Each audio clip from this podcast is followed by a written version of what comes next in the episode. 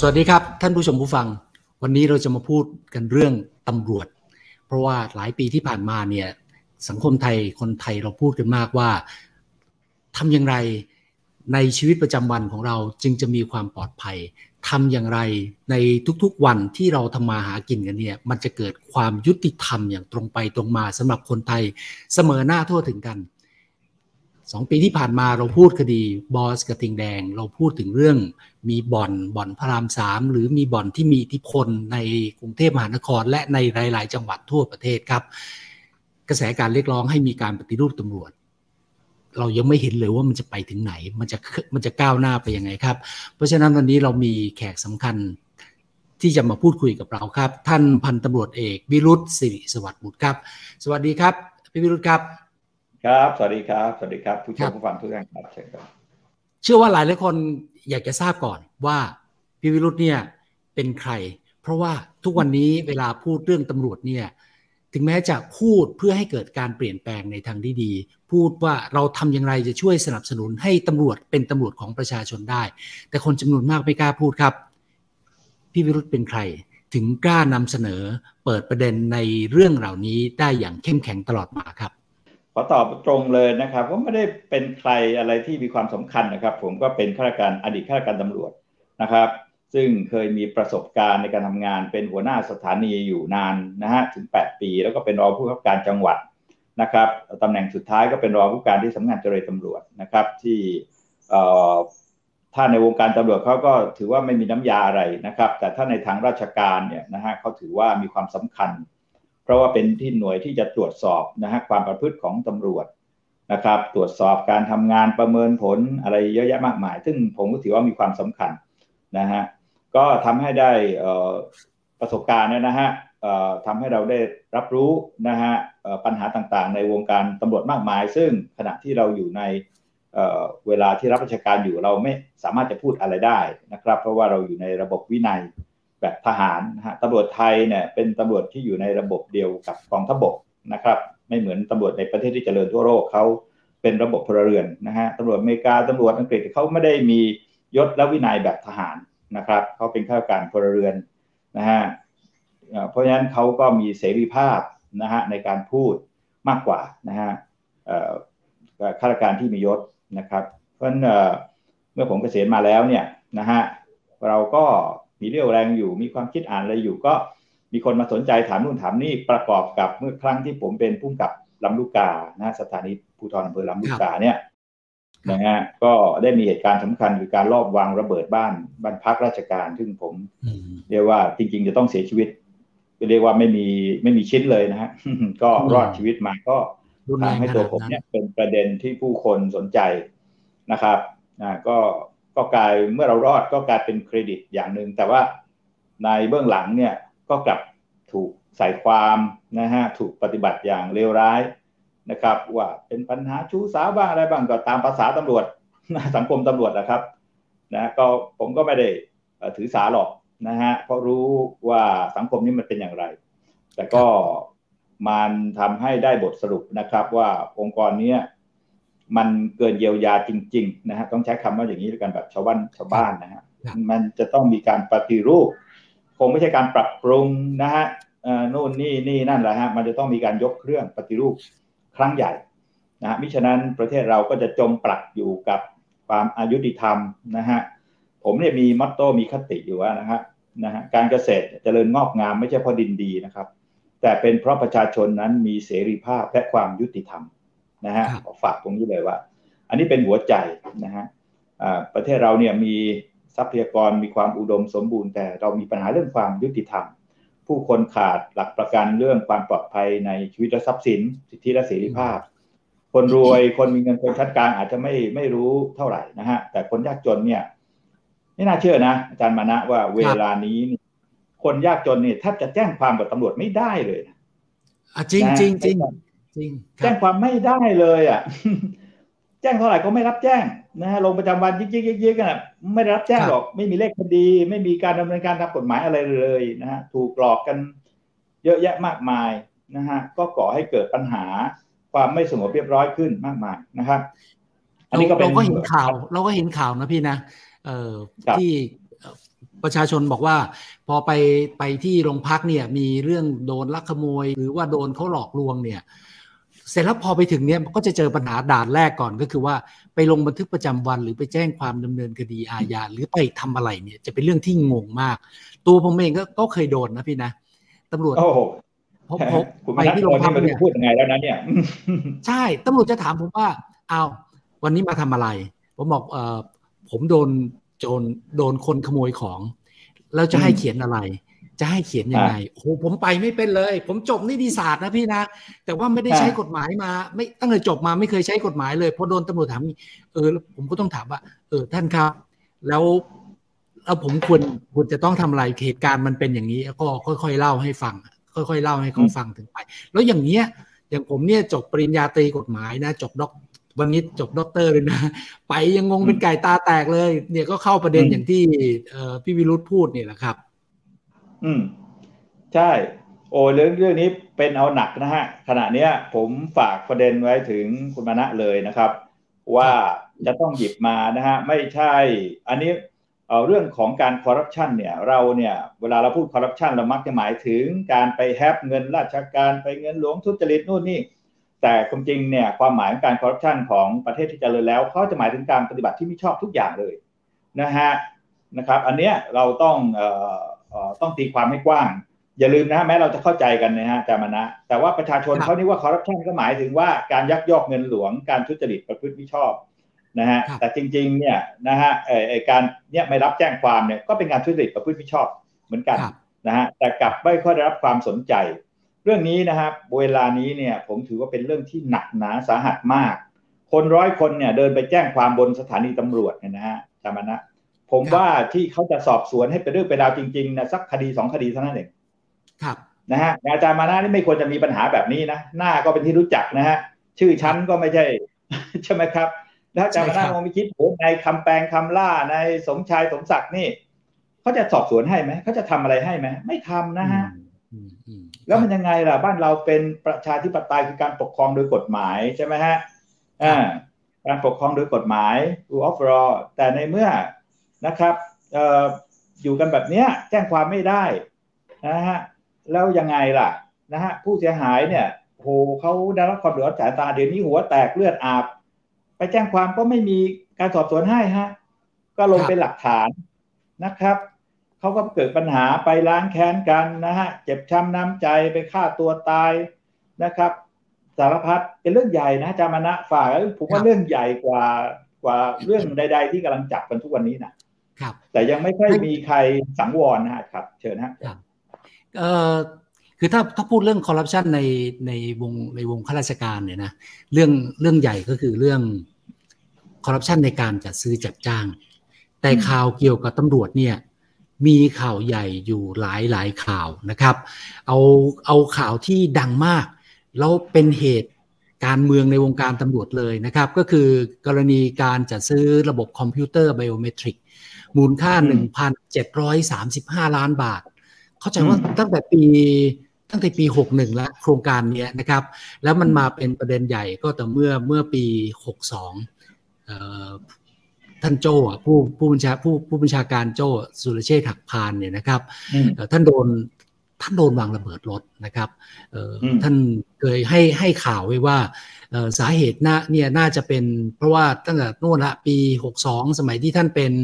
ผู้บัญชาการตรวจคนเข้าเมืองเนี่ยท่านก็ไปตรวจสั่งให้ตรวจสอบโครงการนี้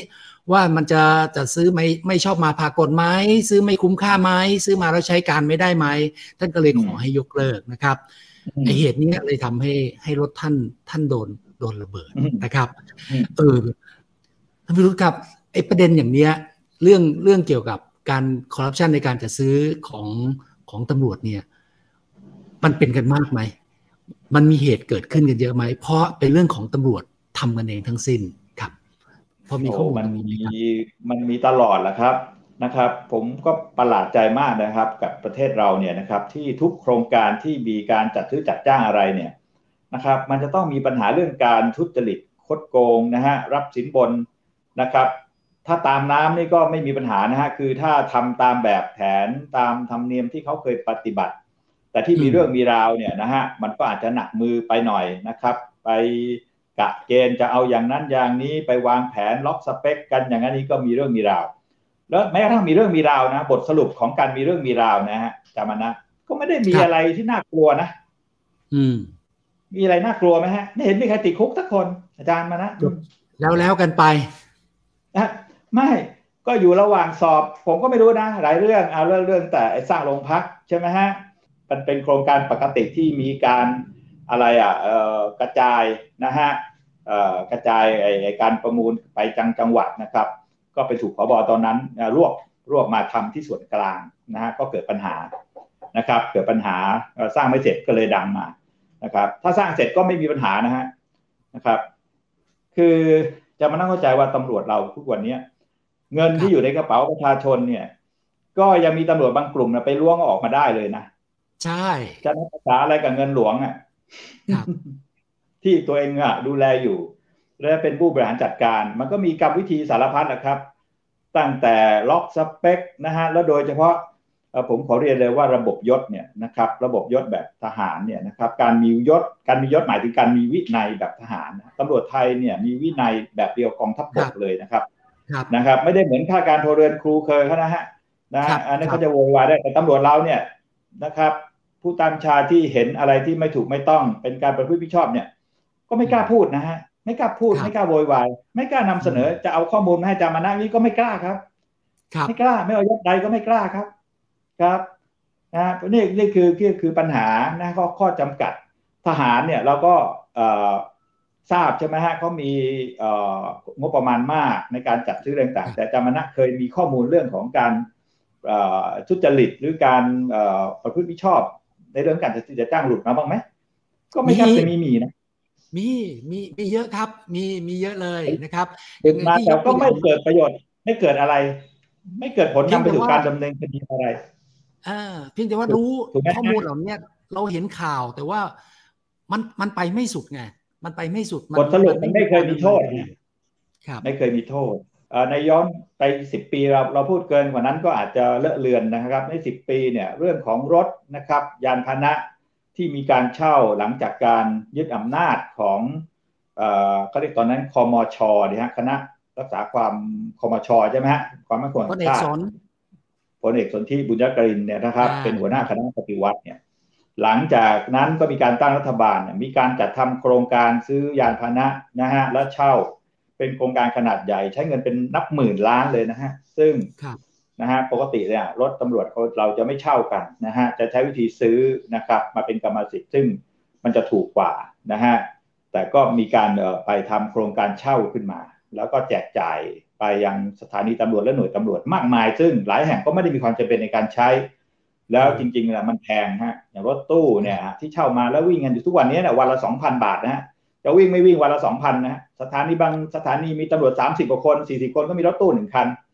นะครับ ไม่ได้วิ่งไปไหนเลยนะก็เกิดประเด็นว่าเอาไปให้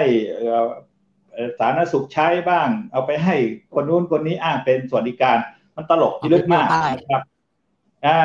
นะฮะอะไรนี้เพราะว่าบอกรถจอดอยู่เฉยๆอ้าวแล้วคุณเช่าวันมาทำไม ถามว่าเขาก็ไม่ได้เช่านะจังหวัดเขาก็ไม่ได้เป็นคนเช่า สถานีก็ไม่ได้อยากได้นะส่วนกลางจัดการส่งไปให้นะครับหลายเรื่องนะครับบางแห่งมันไม่ได้มีความเหมาะสมที่จะใช้รถตู้ที่ภูเขาที่อะไรต่างๆนะฮะเพราะรถตู้มันเหมาะในพื้นที่ที่เจริญนะครับ ก็ได้ไปนะตอนหลังก็เป็นธรรมเนียมในเรื่องของการเช่ารถเพราะว่าตำรวจจะสะดวกสบาย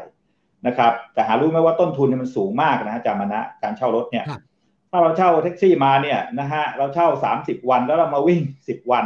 โอ้โหนี่เป็นความเสียหายมหาศาลใช่ไหมฮะถ้าเราเช่านี่หมายถึงว่าต้องวิ่งทุกวันวิ่งยี่สิบสี่ชั่วโมงที่จะคุ้ม แต่นี่เดือนหนึ่งมาวิ่งสักสองวันสามวันสี่วันแล้วก็แล้วแต่ ในประเทศที่เจริญทั่วโลกเนี่ยนะครับรถตู้พวกนี้ไม่ใช่เป็นรถตู้แบบป้ายดำนะฮะเป็นรถตู้ป้ายดำแต่ว่ามีติดสัญลักษณ์ตำรวจนะ police แล้วก็มีไฟวอล์กว่า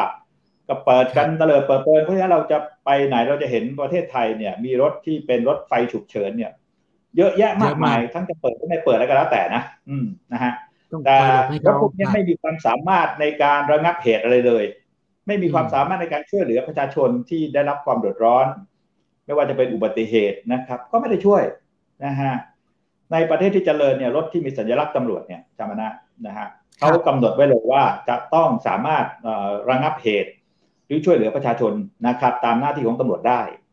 นะฮะถ้ารถเป็นเรื่องธุรการก็อย่าไปทำสัญลักษณ์แบบนั้น ติดไฟฉุกเฉิน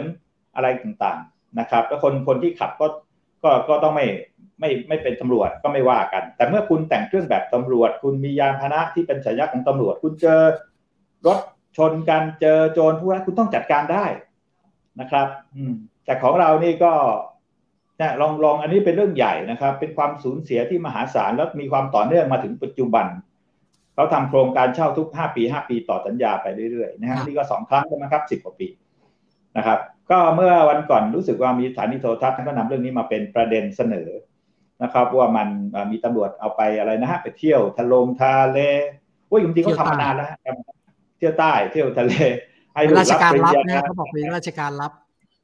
ผู้กำกับก็เอาไปขับรถส่งเมียนะฮะเอาไปทับส่วนตัวกันสารพัดอะนะครับ แล้วเราก็มองกันแบบบางทีก็ไม่ไม่รู้นะฮะไม่ไม่รู้ว่านี่มันเป็นการปฏิบัติที่ไม่ชอบด้วยกฎหมายและระเบียบ ผู้กำกับเองเนี่ยเขาว่าแถลงใช่ไหมที่ที่มันมีประเด็นว่าเอาไปให้ข้าราชการสาธารณสุขหรือไงช่วใช้นะฮะไปเที่ยวนู่นเที่ยวนี่นะเขาก็บอกว่ารถมันอยู่เฉยก็เอาไปให้ใช้จะได้เกิดประโยชน์อ้าวก็เขามาใช้ในราชการของคุณเนี่ยคุณมีจิตอะไรคุณไปนะฮะมีความจำเป็นอะไรหรือมีความคุ้มค่าอะไรที่คุณไปให้หน่วยราชการอื่นเขาใช้ ซึ่งไม่ใช่ภารกิจของของหน่วยตัว ถ้ามันไม่มีความจำเป็นก็ต้องไม่เช่ามา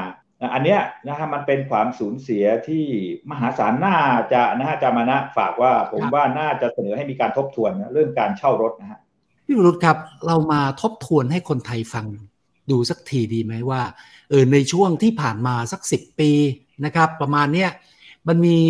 คอร์รัปชันใหญ่ ๆ อะไรบ้าง ที่เป็นเรื่องอื้อฉาวนะ ในวงการตำรวจ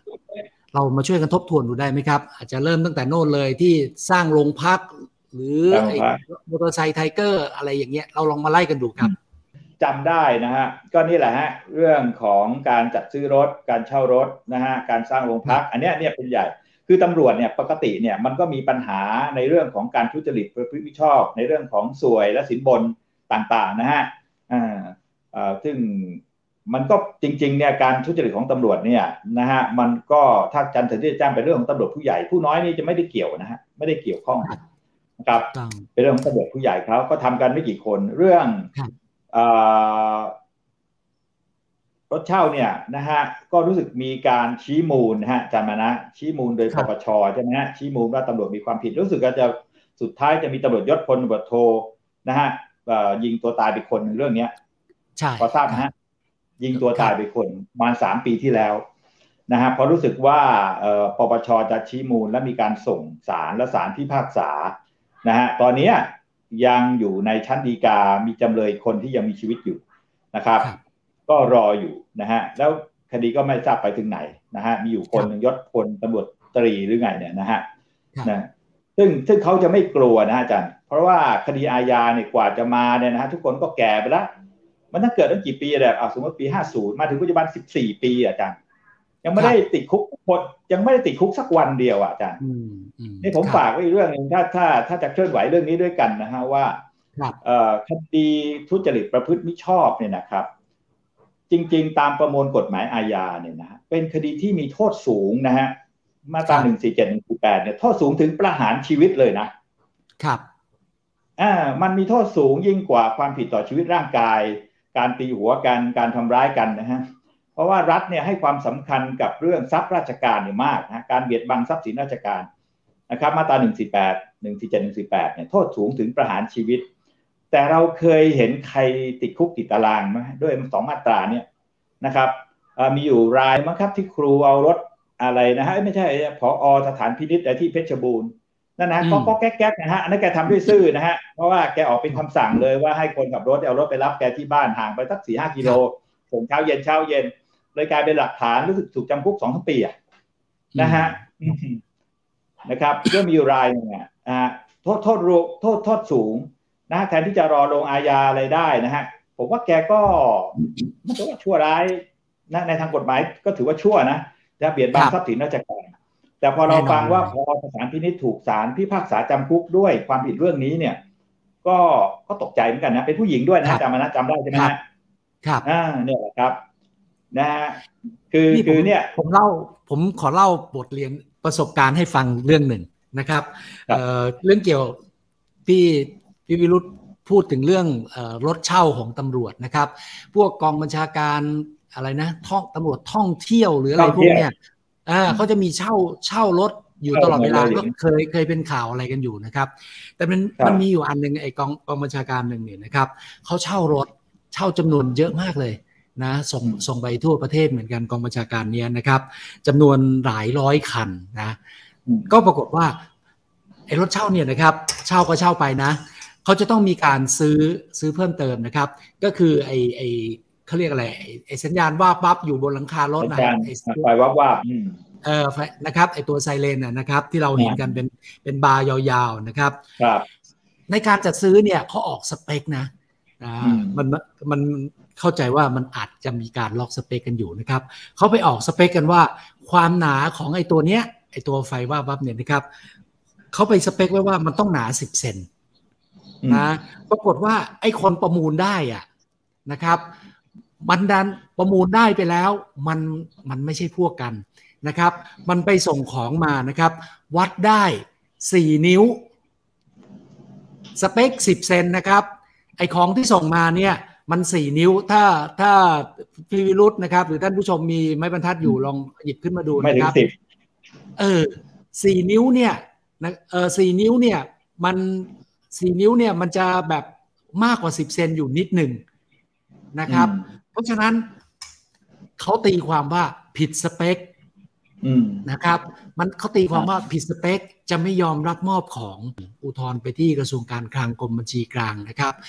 ทางคณะกรรมการอุทธรณ์เนี่ยเขาก็พิจารณาว่าเฮ้ย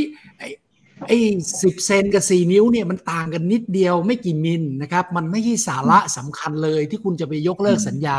นะครับ เพราะฉะนั้นอุทธรณ์ขึ้นคุณยกเลิกไม่ได้นะครับ ไปไป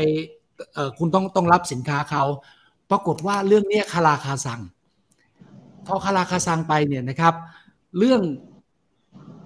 คำคำตัดสินเนี่ยก็ไปถึงที่ตัวผู้บัญชาการตำรวจแห่งชาตินะครับ แต่ในระหว่างเนี่ยนะตัวที่คนที่เป็นผู้บัญชาการหน่วยหน่วยงานเนี่ยนะครับ สั่งยกเลิกการประมูล สั่งยกเลิกเลยนะครับเพราะถือว่าผิดละสั่งยกเลิกไป ปรากฏว่าพอไอ้เรื่องที่มาที่ผู้บัญชาการตำรวจแห่งชาติเนี่ยนะครับ ผู้บัญชาการตำรวจแห่งชาติ ไปสั่งว่าให้ปฏิบัติตามคำวินิจฉัยของกรมบัญชีกลางของของคณะกรรมการวินิจฉัยอุทธรณ์นะครับ ปรากฏว่ามันไปสวนทางกันครับ เพราะยกเลิกการประมูลไปแล้วคำสั่งของผู้บัญชาการตำรวจว่าให้ดำเนินการตาม มันก็เลยไปไม่ได้ เพราะมันถูกยกเลิกไปแล้วนะอันนี้อันนี้เราจะเห็นนะ ว่าเออเทคนิคของของคนที่มีอำนาจเนี่ย บางทีก็ ทู่ซีอะแล้วพอไปสั่งยกเลิก อันนี้สุดท้ายเนี่ยผมยังไม่รู้เลยนะ กรณีเนี้ยเขาแก้ไขกันยังไง ผมผมไม่เห็นสุดท้ายเขาทากันยังไงนะครับ อันนี้มันเป็นเรื่องคำอุทธรณ์หรือว่าคำสั่งเนี่ยมาอยู่ในยุคของผอบอคนปัจจุบันละนะครับเดี๋ยวถ้ามีข่าวว่าเขาสรุปกันยังไงนะครับ จะจะเอามาแจ้งให้พี่วิรุธทราบนะครับ แต่ว่าตัวผู้บัญชาการหน่วยงานคนนั้นน่ะ ซึ่งตอนนี้เข้าใจว่าหลุดจากตำแหน่ง พ้นจากตำแหน่งไปแล้วนะครับเขาสั่งยกเลิกไปแล้ว แล้วคุณจะทำกันยังไงยกเลิกการประมูลไปแล้ว อันนี้เป็นตัวอย่างเห็นกันชัด ๆ เลยว่า เอ้ย เทคนิคง่าย ๆ เลยกลวิธีง่ายๆเอาอันนี้เราเป็นเป็นเคสตัวอย่างให้ฟังครับพี่ครับ อืมอืมอืมเทคนิคพวกนี้เขาใช้กันตลอดครับจามานะนะตั้งแต่กำหนดสเปคเนี่ยนะแล้วจามานะไปลองไปสืบดูนะครับ ในวงการตำรวจเนี่ยนะครับ บริษัทนะครับ หรือผู้ประกอบการที่มามั่วในการรับงานของตำรวจเนี่ยนะครับ ก็จะประจำอะเหมือนสายกองทัพอะคล้าย ๆ กันนะครับแล้วบางทีก็ตั้งบริษัทขึ้นมาใหม่ เป็นอะไรให้มันดูแตกต่างไปนิดหน่อย แต่ตัวบุคคลแท้จริงเนี่ยก็วนๆอยู่ไม่กี่คนแหละครับนะฮะอย่างจักรยานยนต์ไทเกอร์เนี่ยเท่าที่ผมทราบมาเนี่ยนะครับก็ไปกำหนดสเปคเนี่ยให้บริษัทอื่นเขาไม่มีรู้สึก250ซีซีหรือไงก็ไม่ทราบ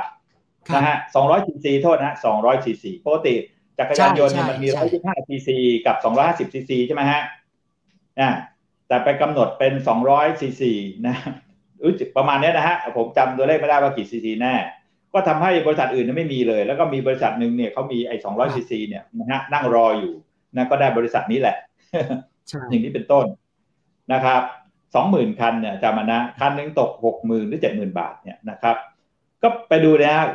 ทุกวันนี้เนี่ยซากก็ยังน่าจะยังมีอยู่นะฮะบางโรงพักนะครับ แล้วก็ซื้อนะครับคือคือตัวนี้มอเตอร์ไซค์คันนี้ก็ยังกองอยู่ทั่วไป ยังยังกองอยู่นะฮะแล้วก็มีการซื้อมาใหม่นะฮะซื้อมาใหม่ เป็นยี่ห้อก็แบบประหลาดประหลาดเลยนะฮะความจริงมันมียี่ห้อหนึ่งนะนี่ผมจะเล่าขำๆไฮลุงนะฮะ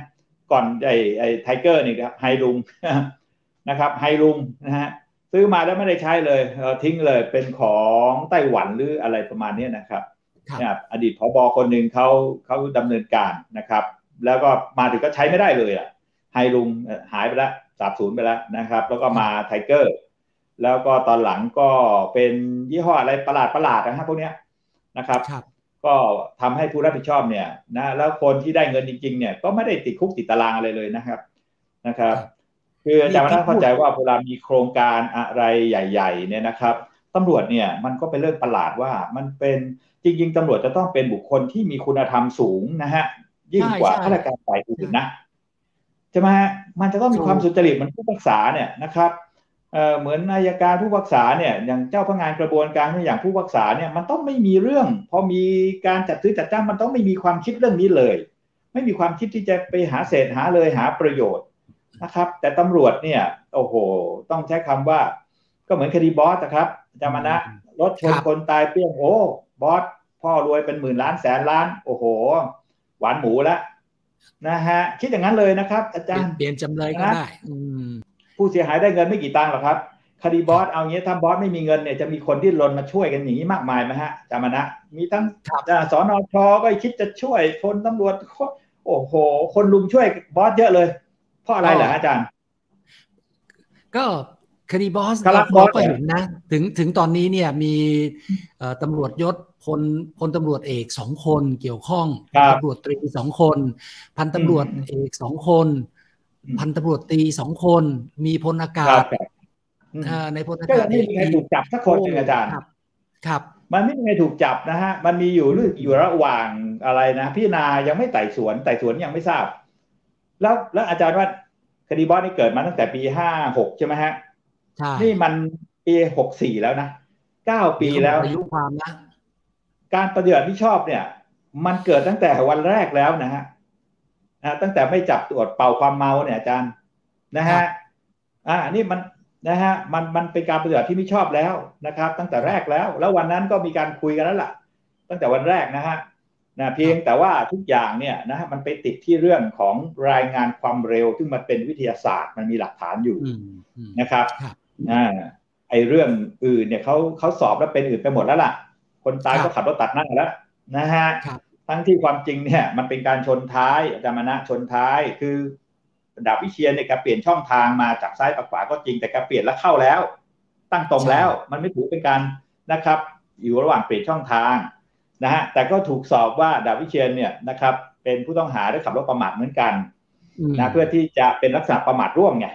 ประมาทร่วมไปเป็นประมาทร่วมพอเป็นประมาทร่วมก็ทำให้ญาติของดาบวิเชียนเนี่ย ที่แกเสนอขอค่าสินไหมทดแทนแปดล้าน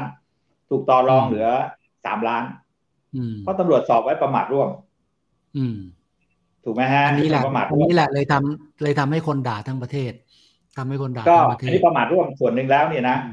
แต่ยังไงบอสก็ยังประมาทเพราะอะไร เพราะว่าแม้จะสอบหลักฐานให้ปรากฏว่าดาวิเชียนเนี่ยขับรถตัดหน้าจะจริงหรือจริงไม่รู้ แต่มีพยานสองปากสองปากว่าจะขับอย่างเงี้ยนะฮะเออก็ก็แต่บอสก็ยังมีความประมาทเรื่องขับรถเร็วอยู่ครับใช่ไหมฮะเพราะในเขตกรุงเทพมหานครเนี่ยนะฮะเขตชุมชนต้องไม่เกิน 80 กิโลเมตรต่อชั่วโมง แต่หลักฐานจากกล้องที่มันเป็นหลักฐานที่เปลี่ยนแปลงไม่ได้เนี่ย มันเทียบระยะไปแล้วมันวัดได้ร้อยเจ็ดสิบเจ็ด มันก็ประมาทแน่นอน ถึงแม้จะใส่ความดาวิเชียนทำให้ลดไอ้ค่าใช้จ่าย ที่จะต้องจ่ายแปดล้านตามที่เขาเรียกหรือแค่สามล้านนะฮะจ่ายจริงสามล้านรับแค่สามล้านนะครับ ก็เหลือแต่เรื่องความเร็วเนี่ยบอสก็ยังมีความผิด หลายคนบอกว่าหลายคนบอกว่าเอ๊ะทำไมบอสไม่รับสารภาพดูแล คือบอสในสาเหตุก็คือว่าที่ต้องดิ้นรนเนี่ยเพราะว่าหนีนะฮะเขาถือว่าเมื่อชนแล้วไม่ได้แจ้งเหตุต่อเจ้าพนักงานถือว่าหนีแหละ การชนแล้วหนีมีคนตายเนี่ยนะฮะศาลจะไม่รอลงอาญาจะมานะโทษหนักโทษหนักศาลจะไม่รอลงอาญาโทษหนักเบาก็ต้องติดคุกแหละหกเดือนปีหนึ่งต้องติดคุกจริง ๆ เลยศาลจะไม่รอลงอาญาหลายคนบอกไปเทียบกับคดีนู้นคดีนี้พอไปดูแลผู้เสียหายแล้วศาลจะรอลงอาญาถ้าชนตายแล้วหนีศาลไม่รอลงอาญาครับทำให้บอสเนี่ยรับไม่ได้พ่อแม่ก็รับไม่ได้ยังไงก็ต้องดิ้นรนให้มันเคลียร์เคลียร์อย่างเดียวก็คือจะต้องทำไงไม่ให้เร็ว เกินเจ็ดครับเกินแปดสิบกิโลเมตรต่อชั่วโมง ก็ไปแก้หน้าด้านแก้หลักฐานซะทำถูกไหมฮะคก็รับแก้จากสามารถแก้ได้จากร้อยเจ็ดสิบเจ็ดมาเป็นเจ็ดสิบแปดเจ็ดสิบเก้ากิโลเมตรต่อชั่วโมงอืมซึ่งในทางวิทยาศาสตร์มันไม่น่าจะทำได้ แต่เขาก็ทำได้ มันต่างกันมากเหลยเกินอ่าอาจารย์มานะจะแก้ได้ไหมคนหนึ่งนะฮะแต่เขาก็ใช้วิธีอะไรหรือเปล่าอาจารย์มานะน่าเราคุยเรื่องนี้น่าจะมีคนสนใจ ใช้วิธีบอกว่าเอาแค่ไม่แน่ใจพอละ จากร้อยเจ็ดเจ็ดเนี่ยได้มาเป็นเจ็ดสิบเก้าตามที่มีด็อกเตอร์คนหนึ่งก็มาช่วยนะฮะ มีอาจารย์คนหนึ่งก็มาช่วยเป็นกุลีกุจอมาคิดสูตรคำนวณใหม่ เอาเทคนิคทางกฎหมายไปอ่านั่นแหละครับ แล้วก็นวดไปนวดมามีพลตำรวจเอกเข้ามาเกี่ยวข้อง มีพลตำรวจโทอะไรหลายคน จนคุณธนสิทธิ์นี่แกคงจะไงอะฮะ เครียดเต็มทีแล้วนะฮะ อืมแกแล้วแกก็งงด้วย ถูก ถูกนวดอยู่ตั้งแต่บ่ายสองโมงมั้งยันสี่ทุ่มอะจำมานะครับนะคุยไปคุยมาจน ผมว่าไม่รู้แกงงจริง ๆ หรือแกก็เบื่อเบื่อแกก็อ้าวผมก็ไม่แน่ใจแล้วผมชักไม่แน่ใจแล้วเอาตามนั้นเลยถ้าไม่แน่ใจทางเลย อืมถูกไหมฮะพอไม่แน่ใจเนี่ย โอเคเลยทำให้ร้อยเจ็ดสิบเจ็ดเนี่ยกลายเป็นไม่มีน้ำหนักไปละอืมแค่นี้เขาพอละครับส่งให้การนะครับ นี่คือก็นี่เอามาพูดเพราะว่าเป็นรูปธรรมแล้วก็ผู้คนสนใจนะครับ ก็เป็นเทคนิค แบบเนี้ยนะฮะเพราะฉะนั้นเนี่ยผมก็พยายามพูดเสมอว่าเรื่องการสอบสวนคดีอาญาเนี่ยเป็นเรื่องที่มีความสำคัญนะเป็นรากฐานนะครับของประเทศรากฐานของกระบวนการยุติธรรมนะอาจารย์มาน่าจะเห็นว่าทุกสิ่งทุกอย่างเรามักจะมองเรื่องความยุติธรรมไปมองที่ศาลมองที่อัยการไม่ใช่ครับ ทุกอย่างมันเซ็ตที่ตำรวจหมดครับ เริ่มที่ตำรวจ เริ่มที่ตำรวจจะไม่เริ่มก็ที่ตำรวจ ถ้าตำรวจไม่เริ่มอัยการเริ่มได้ไหมไม่ได้ศาลก็เริ่มอะไรไม่ได้นะฮะตำรวจไม่สอบสวน เริ่มไม่ได้เริ่มอะไรไม่ได้เลยนะข้อมูลไม่มันมาฝากอาจารย์มณะว่าถ้าจะสู้เรื่องเนี้ยต้องสู้เรื่องอำนาจสอบสวนครับครับ จะต้องเริ่มคดีจากหน่วยอื่นได้ไอการต้องเริ่มคดีได้ ในกรณีที่ตำรวจไม่ทำต้องมีไอการทำได้ต่างประเทศประเทศที่เจริญเนี่ยไอการก็เริ่มคดีได้ทั้งนั้นแหละครับ ไปแจ้งตำรวจไม่ได้เรื่องไปแจ้งไอการไอการว่าทำทำแล้วมาเล่นงานตำรวจ แต่ของเรานี่นะฮะตำรวจไม่ทำไปบอกไอการไอการบอก ผมไม่มีอำนาจอะไรตอนนี้อืมรอนั่งอ่านนิยายอย่างเดียวโอเคครับ ก็ครับเข้าใจเดี๋ยวจะเข้าใจว่าไม่ได้เรื่อง เข้าใจว่าเรื่องคดีบอส เนี่ย ก็คนไทยก็เห็นเรื่องนี้กัน แล้วก็ติดตามกันมาตลอดเชื่อว่าคนไทยทุกคนปัญหาเข้าใจเข้าใจดีปัญหาว่าเห็นแล้วยังไง ครับ เห็นแล้วยังไง ป่านนี้ยังไม่มีใครถูกจับสักคน แจ้งข้อหาก็ไม่แจ้งแล้วทำไมประชาชนกระทำความผิดอาญาเนี่ยพรุ่งนี้ก็จับเป็นผู้ต้องหาแล้ว นะฮะทั้งแต่พวกตำตำรรววจจพวกเนี้ยความผิดเนี่ยตำรวจพวกเนี้ยพลตำรวจเอกพวกเนี้ยความผิดฐานซ่องโจรด้วยนะอาจารย์มณะครับอาจารย์มณะเรียนกฎหมายก็รู้ สมคบใช่การทำความผิดตั้งแต่ห้าคนขึ้นไปความผิดฐานซ่องโจรความผิดฐานซ่องโจรไม่ต้องไปปปชด้วยนะฮะเริ่มที่พบตรเนี่ยแล้วซ่องโจรนี่เกิดที่ปทุมวันด้วยด้วยอืมอาจารย์มณะฝากหน่อยดิฮะ ช่วยครับสะกิดตรงนี้หน่อยว่าความผิดต้องโจรนี่มีไหมอืมอืมต้องยื่นหน่อยต้องช่วยกันครับช่วยกันกระตุ้งต่อไปนะครับ ครับ ทุกคนสามารถติดตามดูและฟังย้อนหลังได้ ไม่ว่าจะเป็นทาง YouTube, Podcast, Podbean และ SoundCloud พิมพ์ชื่อรายการ Act Now และในทวิสเตอร์และเว็บไซต์